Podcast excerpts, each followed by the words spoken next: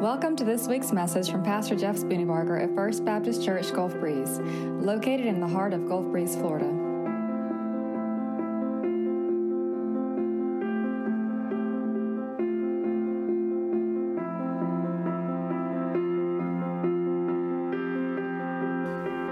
I see a place where God's people come together to truly be God's people. That is what we are like as a church. But you know, the re- one of the reasons we are that way is because we get enough junk out in the world. I mean, we go to, to, to work sometimes and it, it just is hard. We go to school, we go do all kinds of things. Sometimes when families are difficult. I want this to be a place that truly is a haven. Not because of the building, although we want the building to be comfortable, but it's because of the people. We want the people that are in this place to love each other, to be on even ground and even footing to where you and I are simply working together as co laborers and as friends and as family for the kingdom of God. That's what I see for this place. My question is this Have you ever imagined or have you ever thought really deeply about what the church is and about what the church is supposed to do? You ever thought real deeply on that? You know, if you've been a part of a church a long time, you've heard a message before about the mission of the church, the vision of the church, purpose of the church. And you might be saying to yourself, man, this is kind of like, like 101 level stuff, isn't it? And the answer to that is an unequivocal yes. Here's why. When a football team loses, the very next day that they go to practice, what does the coach do? The coach, if he's a good coach, will go back to the fundamentals, back to the basics, and say, This is what a tackle is, and this is why we do it. This is what a, a, block is. And he goes back and he says, Look, if you don't do the fundamentals right, all that fancy stuff, all those trick plays are not going to work because the fundamentals is what makes the team. And as a church, we got to remember what the fundamentals are. Last week, we went way back and talked about our history of why we are Southern Baptists and what that means. Today, I want to go a little broader and say we are a church. What does that mean? Open your Bibles, if you will, to Matthew chapter 16.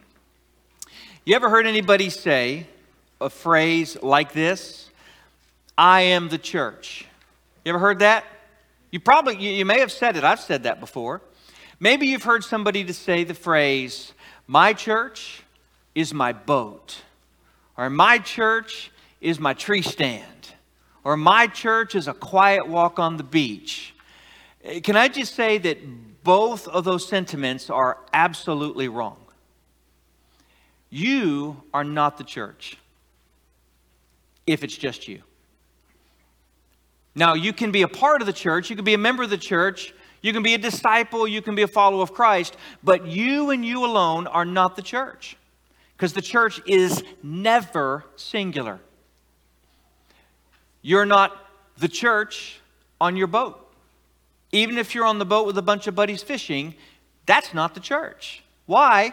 Because the church has a specific purpose and a specific function. Now, I am not speaking against being on the boat. Don't hear what I'm not saying, all right? I was there yesterday, I'll be there again this afternoon. So that is a good thing to do. But the point is, the, the, the church is something. It's not just whatever we want to make it.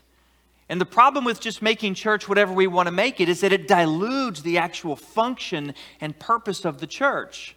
So let's look at what the scripture says about the church. In Matthew chapter 16, verses 13 through 20, uh, I'm actually going we're going to focus specifically on verse 17, but the context of this passage is this Jesus asked his disciples, Who do the people say that I am?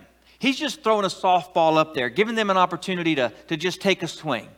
And they say, Well, some say that you're John the Baptist, some say Elijah, some say that you're Jeremiah, one of the prophets. And then Jesus hones in. It's almost like he goes, All right, look at me, boys. Who do you say that I am? And they're kind of look around, and Peter pipes up. He says, You are the Christ. You are the Messiah, the Son of the living God. And in verse 17, Jesus responded, Blessed are you, Simon, son of Jonah, because flesh and blood did not reveal this to you, but my Father in heaven. So, in other words, Jesus was asking them. In a way, he was saying, You've been with me now for a, period of time. You've heard what I've been saying. You've watched what I've been doing. I've even allowed you to do some of what I'm doing. This is a test to see if you're catching it, if you're getting what is, is going on here. Who am I? And Peter says, You are the Messiah. You are the Christ. You're the Son of God. And Jesus replies, Jonah, or excuse me, uh, uh, Peter, you didn't come to this conclusion because you're smart. You came to this conclusion because God opened up your heart and revealed this to you. In other words, Jesus was saying, God is doing a work inside of you, and that work that He's doing inside of you is growing, and it's a good thing, and it's a holy thing. But the work that God is doing in you is only a small part of a much bigger picture. And so, if we ask the question, what is the church? We have to really ask the question, where did the church come from and who owns it? You know, you might be surprised to think that I, all the time I hear somebody ask me the question, so do you own the church? Like me personally. And I'm thinking, not only do I not, I don't want to. right? I mean, it's, it's funny because the structure of what we do and who we are is really foreign to people who aren't familiar with the intimate details of it. But I don't own the church. Matter of fact, technically, legally speaking, you own the church if you're a member of the church. You are an owner operator of the church, legally speaking, but on a spiritual basis, theologically speaking, there is one owner of the church. And it's Jesus Christ. Jesus said, You have been revealed to this by the Father in heaven, verse 18, and I also say to you. Now, in the Greek, we, we get a real clear picture of what's going on here. In the English, it doesn't make a lot of sense. But Jesus is saying, You are Peter. You are a little rock. You are a small part of something that's going on. But on the bedrock of me being the Christ, on the foundation of who I am as Jesus, the Son of God, I will build my church. Not only that, but the gates of hell will not prevail against it. He made a statement here that ought to give us reason to rejoice. Because what he said was this the church was started by me. It's my church. I own it. I operate it. I have the sole right and responsibility to dictate and to lead as to who you are and what you do. And I will never let her die. The church will never go away no matter how much persecution, no matter how much struggle, no matter how much, much strife, the church will never die. Jesus said it this way He said, The gates of hell, the gates of Hades, will not overpower it. What does that mean? Well, he was trying to make a picture of saying that the enemy wants to kill the things of God. The devil himself, the, the, the, the one who is, is the, the, the thief who comes to steal and kill and destroy, the one who's the accuser of the brethren, the one who is the father of lies, he wants to destroy the people of God. And Jesus said that death will never be a reality to the church because he's, he's, he's insinuating this because I, am the author and the sustainer and the authoritative leader of the church.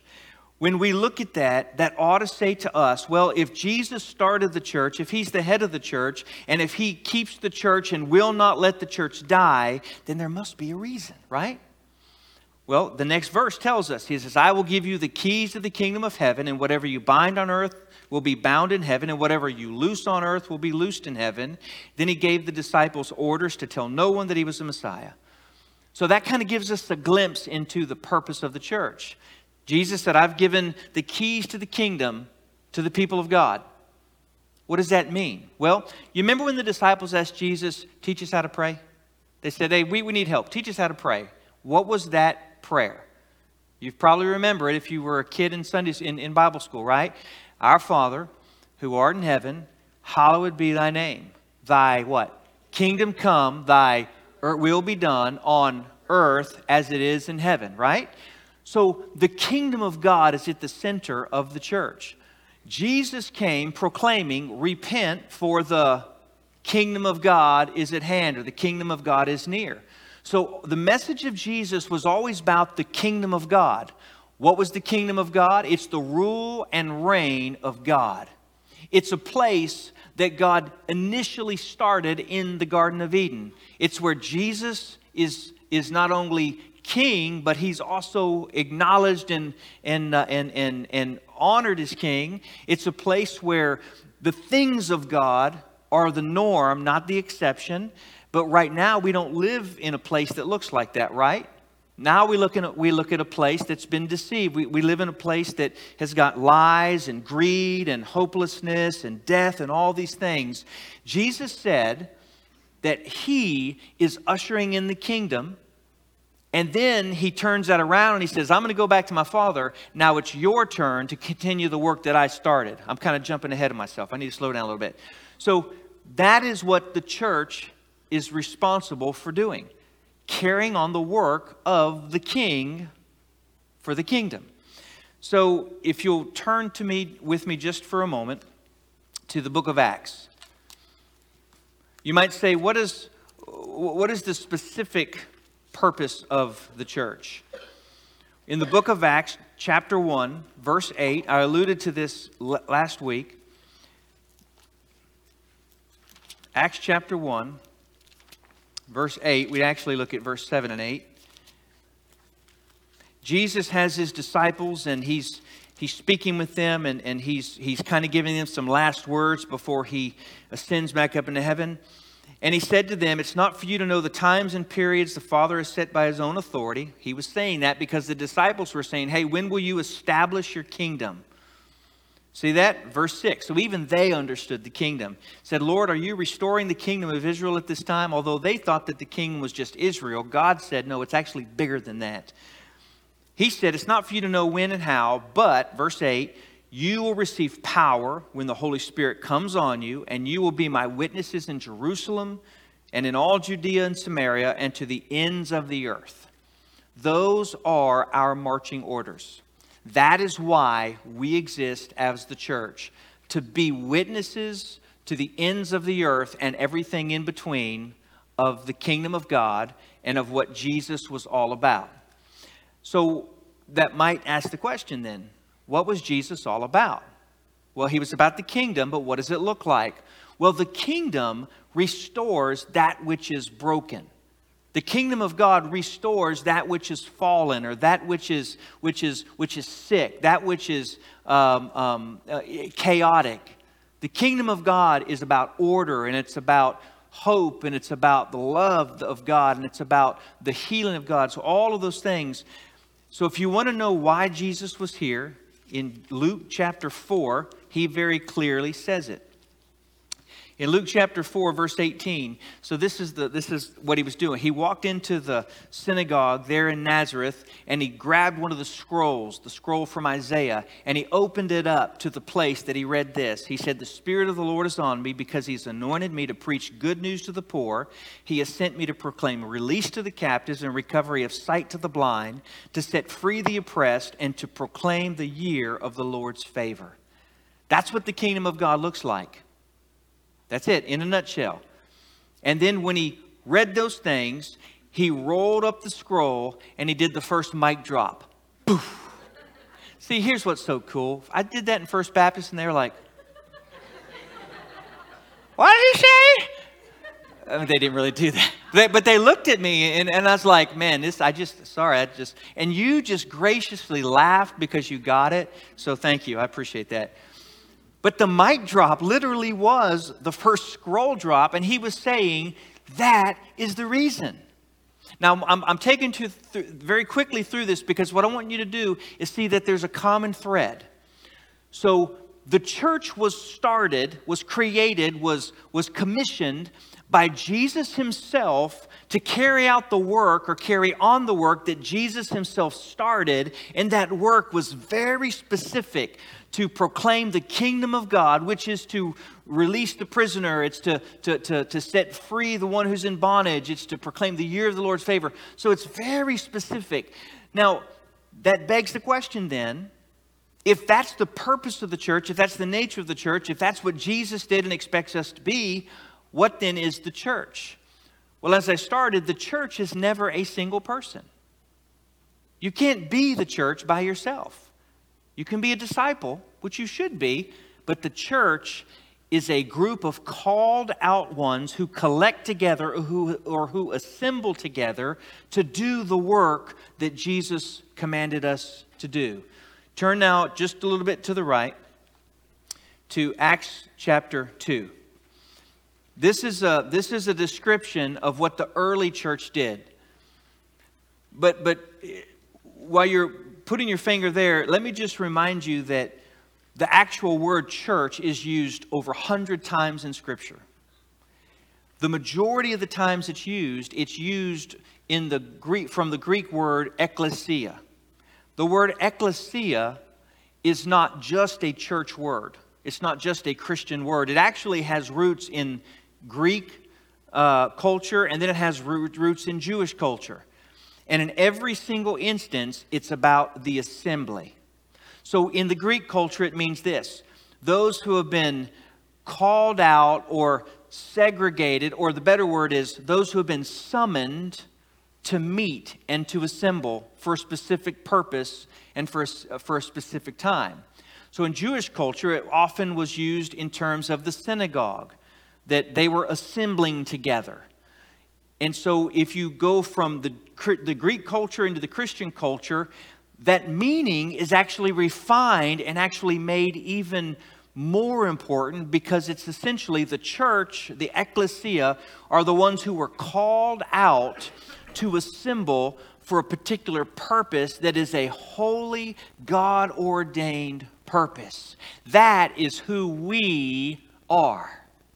We've been called out to assemble so that together we can fulfill the mission that God has given to his disciples. You ever notice how, if you have a job to do in the backyard, when you go out and do it on your own, it takes forever? Like, uh, this, I don't know how many of you do this, but if I have a pile of wood I need to chop. I don't have a fireplace, but I have a pile of wood, so I'm going to chop it and just, I'm going to be Mr. Lumberjack for a little while. You know, it's so hard chopping wood by yourself. Or if you have stuff in the yard that you got to clean up, maybe that's a better example. If you go out there, you just, you just it's kind of hard to stay on track. But what if you had a couple buddies who said, you know what? I got nothing to do. If you'll order pizza, I'll come and I'll help you. You ever notice how much faster the work gets done? And you ever notice how you whistle while you work when, the, when, when there's other people there? Right? That was a little uh, shout out to the three, seven dwarfs. Um, well, there, there were seven until some of them left because they had a little split, but yes, another story. So, you ever notice, though, how when you have somebody with you to do the job, not only is it more fun, but you also get more done faster? Why? Because there's always, always, always power when there's a gathering. So, for the church, when we gather, there's this certain unique kind of holy power that we have. Because it's, it's, it's, it's, it's when God's family says, you know what? Together we're going to fulfill this holy calling that Jesus himself started and then entrusted to us to finish. Um, on a little side note, we have to be very careful and cautious when we speak of the church harshly. We ought to be very careful when we say things about the church that are either not true or just there, there are, they, they reveal our own um, uh, heart on the matter. And here's the reason why. I distinctly remembered the moment when, on June 25th, 1994, my wife stepped into the doorway of the church in Tifton, Georgia. I remember that moment. It was 94, right? Okay, just checking. I may not remember the date, but I remember the moment. I'm just telling you. I remember that, that up until that time, I had stepped onto a stage about like this, and I was standing here, and the preacher was standing here. And I remember that all the groomsmen and the bridesmaids were walking down, and I distinctly remember I had to rent groomsmen. She had so many friends in her wedding. I was like, I don't have any more friends. I'll just I'll just, I'll just ask and whoever will do. So we had all 18,000 groomsmen and bridesmaids. They were all lined up throughout the church. And when they finally came down, it was a tan, ta ta ta tan, tan, tan, right? Maybe it wasn't that kind of a twanginess, but it was it was on the organ. And and in that moment, she stepped into the aisle, and and there was like this glow around her. Like this woman that I'd been dating now for almost five years at the time, this woman that we had talked about marriage and we did all these planning and all this kind of stuff, it finally was there. She was about to walk down the aisle and say her vows and become my wife. Could you imagine if when she stood in the aisle and I was so excited and the aura and the glow and she started walking down and somebody over here said, Ah, you don't want to marry that woman. Could you imagine what would have happened? I would have gone postal. I mean, I, I would have probably done some really ugly stuff because that's my wife. That's my woman. Don't talk about my wife that way. You can talk about all kinds of stuff, but you better watch what you say, right? I mean, that's, could you imagine what Jesus thinks? When you hear all of these pundits and all these bloggers talk about the church in such a way that's oftentimes not only not true, but also very negative and very pejorative, as if we are not, as the Bible says, the bride of Christ as if we are truly not the part of the family of God. The church is who Jesus died for. Because the church is the redeemed of the Lord. Those who know Christ, those who have a relationship with Him, and as such, we are the bride of Christ. We ought to look at the church with much higher respect than we do. Now, but now listen, the church is not a place or a location, the church is the gathering of God's people. Wherever the church gathers, that's where the church is. And so buildings matter, but they don't matter completely. We could be in a home, we could be in a public space, we could be in here. It's the fact that we, as the people of God, have gathered together for the purposes, for the purpose for the purposes that fulfill the purpose of the church. Does that make sense? And so in Acts chapter 2, here's what the early church did. The Bible says in chapter 2, verse 42, I need more hands. It says they devoted themselves to the apostles' teaching. Now, they, remember, plural, not singular, they devoted what does it mean to devote? It means the people of God, the assembly of God, the, the purpose of God became the priority. It became the driving force of their life. They devoted themselves. In other words, the church, the people of God, became the most important people in their life because it was their backbone. It was their it was their relationship. It was that which kept them going when everything in the world was against them. Of course nowadays in our culture being a part of a church is not that big of a deal because we have freedom of religion we don't have to ask anybody we didn't have to sneak here we got in our car and we drove will, willingly and, and, and flagrantly to the, to the church building. We walked in, we took our time, we have lights and signs and posters. In these days, the church was looked at not favorably. In fact, the word Christian was a pejorative term. They were given that name. They were the ones who were like Christ. Remember, Jesus was crucified. He was considered an enemy of the state. He certainly was considered an enemy of the faith. Remember Saul in Acts chapters uh, uh 7, 8, and 9? We, we see the unfolding of how Saul was persecuting the church because he thought the church was going against God. So, this whole mindset that we have today of just flippantly responding or being a part of a church was totally different back in these days. For them, being a part of the church was their entire life. In some parts of the world, it still is that way. Because the family that you're born with is not the family you wind up with. And it's a good thing. Because the family you wind up with is so much bigger and it's so much beautiful and it's so much more diverse. Just look around. Look to the person on your right and look to the person on your left. They probably don't look like you, right? In fact, I'll bet you their story is not the same as your story. In this room, we have those who come from other cultures, countries, different economic statuses. We have those who were, who were raised dirt poor, like they had nothing. They didn't even know where their food was coming from. We have those in here who were raised maybe with everything they've ever needed. Always had food, always had a big house, always had plenty of toys. We have those who were raised in a, in a culture that was very traditional. We have those who were raised in a, in a, in a culture that was very free, right? I mean, uh, my family, you threw food at the table. That was acceptable. That was actually expected. Shannon's family, if you threw food, somebody's going to lose a tooth. Not from the food. I mean, it was, I mean, you, you I mean, right? We're different, right? people, so you have people next to you who grew up loving sports, and you have people who grew up hating sports. That is a much better family than a family that's all of the same history and roots. You want to know why? Because I don't understand what it's like to be poor until I'm around somebody who was poor or is poor, and they teach me what that life is like. There's an empathy that's grown from that. And that's a good thing. I don't know what it's like to not be a white middle class American.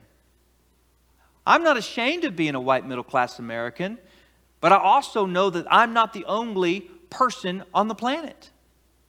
There are people who are of, of, every nationality that I can learn from and want to learn. Let me give you a little story. So, Friday, I was with a group of people. We were, we were meeting about some ministry stuff. And one of the people that was invited to the meeting, he was 80, I think, 80 years old, incredibly distinguished. And when he walked into the room, I started a conversation with him, and I knew right away, the moment he started speaking, I want to spend time with this guy. So particular and articulate in his words, and his viewpoint on things was different than mine. And I thought to myself, this is a gift because he sees, th- sees things that I assume, and I assume totally wrong. I will get from him a whole nother perspective of life. I won't tell you a story because I'm going to hope have him come speak one time. But by the way, I did set up a lunch between us three, right? You, you know what I'm talking about, don't you? Am I, am I exaggerating any at all? I mean, this guy has got a I actually listened to his story about what he did in life, and I'm, I'm getting smaller and smaller, going, man, I am a slacker to the extreme. Just God has opened up incredible doors. The whole point is this if I'm in a group of people who are all just like me, I don't get to grow that way. I don't get to learn that way. I want to be in a room that has such a diversity that you look at the person next to you and go, man, you are so different from me, but I love you. Because we have one common bond, and that is Jesus Christ. My friend, actually, my new friend, made the statement Friday. He said, When I get to heaven, if I walk in and they say, Here's the black church over here, this is the Korean church over in this corner, here's the white church over in this corner, and here's the American church over here, he said, I'm going to leave. Because if that's all we get in the kingdom of God, I don't want any part of it. You hear what he was saying? He was saying the uniqueness of each person is what makes the body so marvelous. And yet, even in the differences, they devoted themselves. They made a commitment to each other. They didn't, they didn't commit to a church building, they didn't commit to an ideology. They committed to each other. They devoted themselves. And we know that because they devoted themselves to first the apostles' teaching, to the fellowship, to the breaking of bread, and to prayer. what does that tell us about what we're supposed to be doing? Well, I do think that the order is important. They have devoted themselves to the apostles' teaching. They said the most important thing for us is to know what Jesus said. Know what Jesus said because Jesus himself said, teaching them, you will be my witnesses, teaching them to obey all that I have commanded you. So we can, we can invent all kinds of stuff, but if we don't go back to understanding that what Jesus said is what we obey, we've missed it. So, what did he say? Well, we know what he said based on what the word says. Now, the apostles were not teaching the New Testament because it wasn't written yet, but they were teaching the Old Testament and how the Old Testament was fulfilled by Jesus. That's what they were teaching. They were saying, you know, I remember a day when Jesus was in the temple or was in the synagogue in, um, in Nazareth and he opened up a scroll and he read from Isaiah. And then he said, Today this has been fulfilled right before your very eyes. And then he did a scroll drop. And the church in the room was, Oh.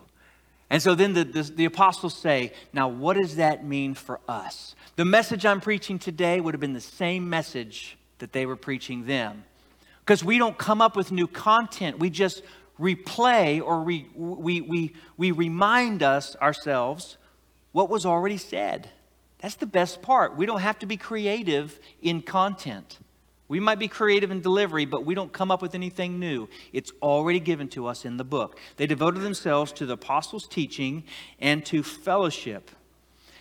Fellowship is a unique word, it's more than just eating fried chicken around a table. It's a genuine life on life relationship. The word is an intimate relationship. It means that you're going to be vulnerable with me and I'm going to be vulnerable with you. And you're going to tell me things I don't want to hear, but I need to hear. And I'm going to listen and I'm going to get angry, but then I'm going to go, well, because they love me. They're telling me what they see is the truth. And they're going to sharpen me because as iron sharpens iron, so do we sharpen one another. Amen? That's what the church is supposed to look like. That's what she's supposed to look like. They broke bread together. That means they spent time together. And the time that they spent together was necessary to love each other. You will never truly love the people in this room unless you faithfully, consistently spend time with the people in this room. Never happen.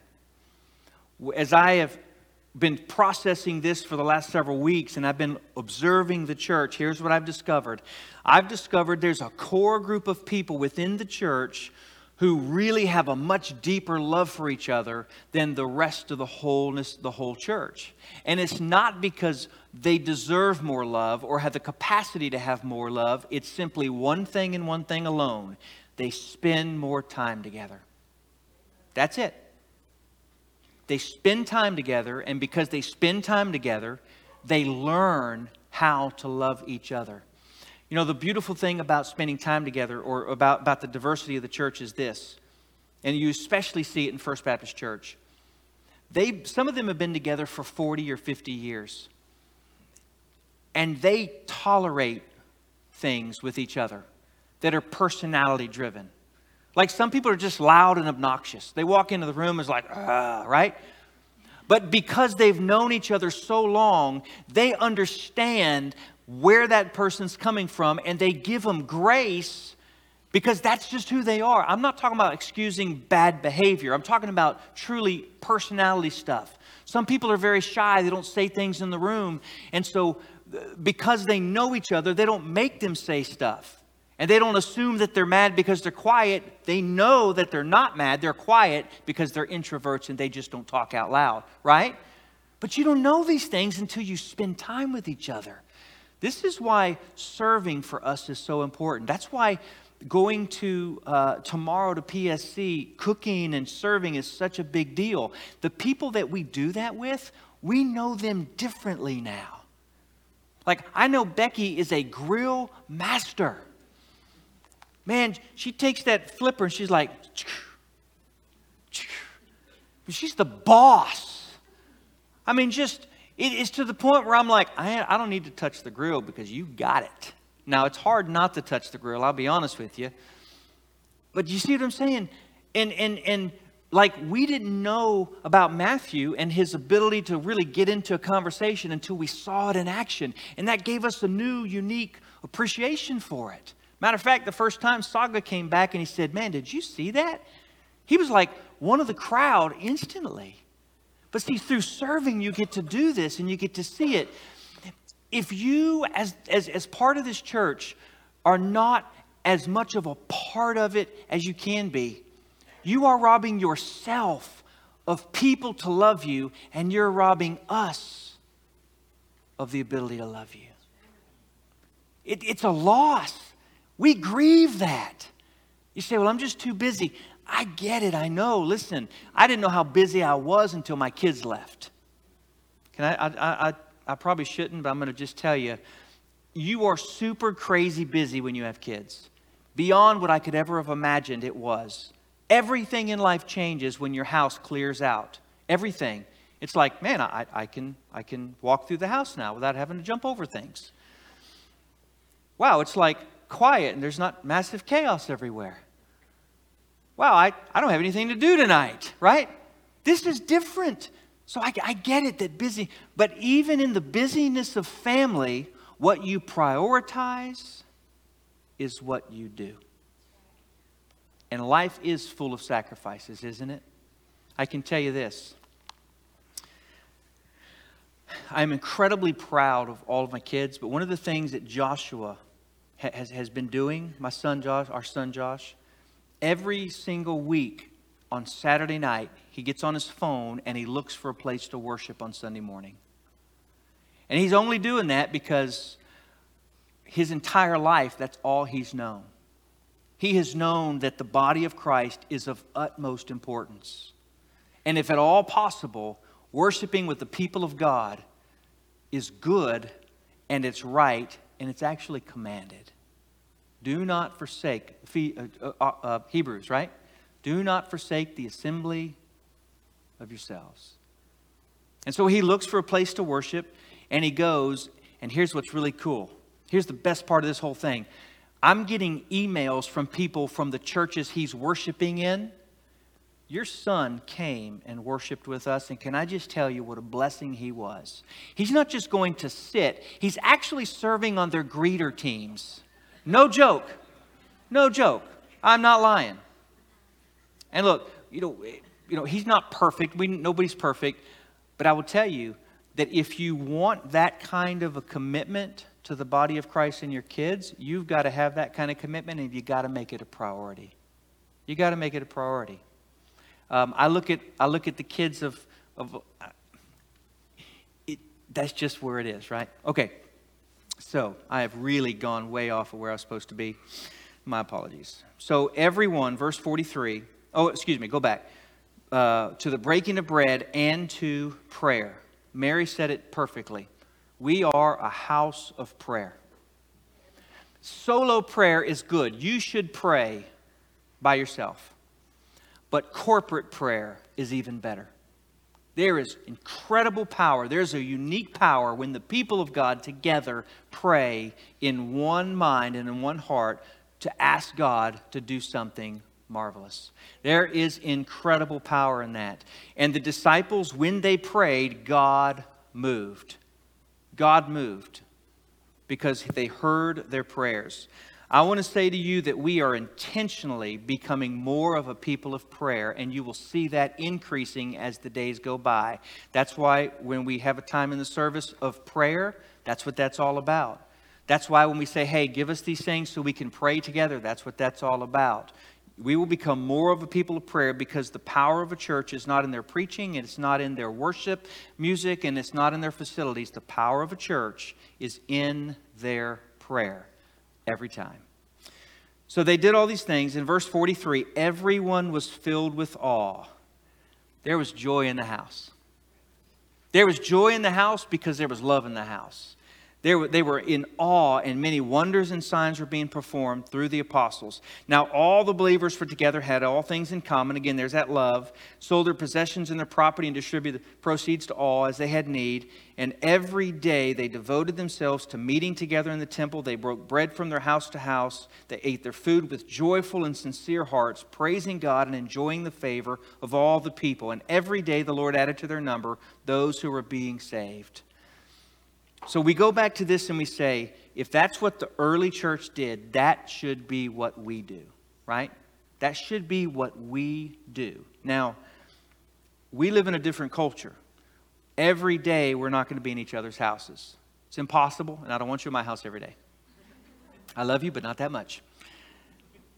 But we should make it a point to be together Because when the world goes crazy, the people that you can trust to hold you and to keep you are the people of God. When you get that phone call that the results are in and you don't have much time, it's the people of God that will come weep with you.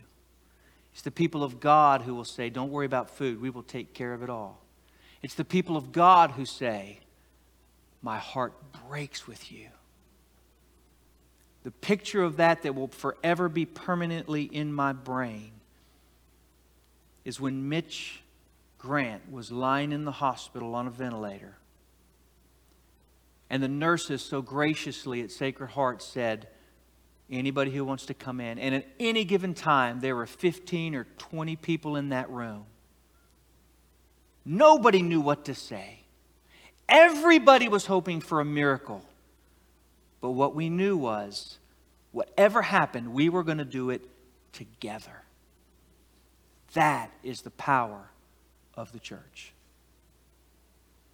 So I want to invite you to be a part of the church.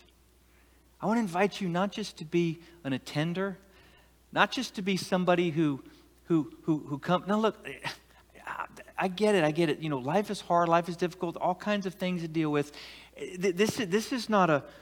I'm, I'm not I'm not casting guilt on you. I'm giving you an invitation to go deeper with the people of God. And you say, well, how do I know that what you're promising is going to happen? All I can tell you is that we're going to do the best we can do with what we've got. I do promise you that at some point we're going to mess it up. In fact, you all you got to do is go two chapters to see that the early church messed it up. There was fussing and fighting right there at the beginning because we're humans, but I can tell you that you won't get what I'm talking about if you don't stick your foot in the water and give it a shot. Become a part of the people of God Devote yourself to each other. And let's see what God might do. We responded to a chaplain call at the hospital this past week. A lady had uh, lost her husband. They were on vacation from another state. It was just the two of them.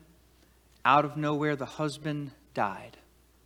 The call was come to the hospital because we have a person who has nobody here, and this is the situation. So I called Leanna and Al, and I said, Hey, I need you guys to go with me. So the three of us met at the hospital, and we went into the room, and we just loved on an older lady who was all by herself, mourning her husband who was lying in the room. And, and I had a lot of different thoughts, but one of those thoughts was, I'm so grateful that I could call two people so that I didn't have to do that alone. They didn't even blink. They said, What time do you want me there? Uh, now we're on our way. I was also struck by how different the scenario would have been had we not been given the opportunity to be there and to love on this lady. You don't want to go through that stuff alone. And you don't want to do ministry alone. Because together, God does so much, so much more. Amen? If you close your eyes and bow your head for just a moment, I, again, I want to invite you to just plant your life here with God's people. I want to invite you to let God stretch you, to let God teach you, and to let God use you.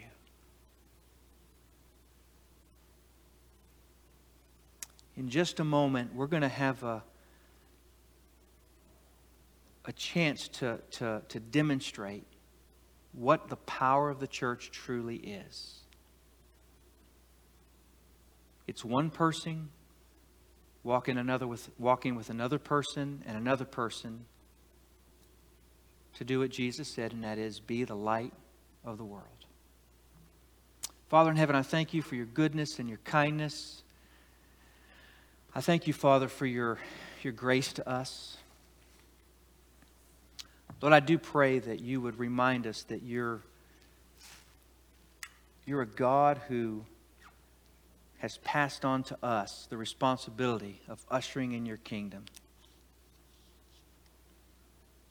So, Father, as your church, may we be the light of the world together for your name's sake.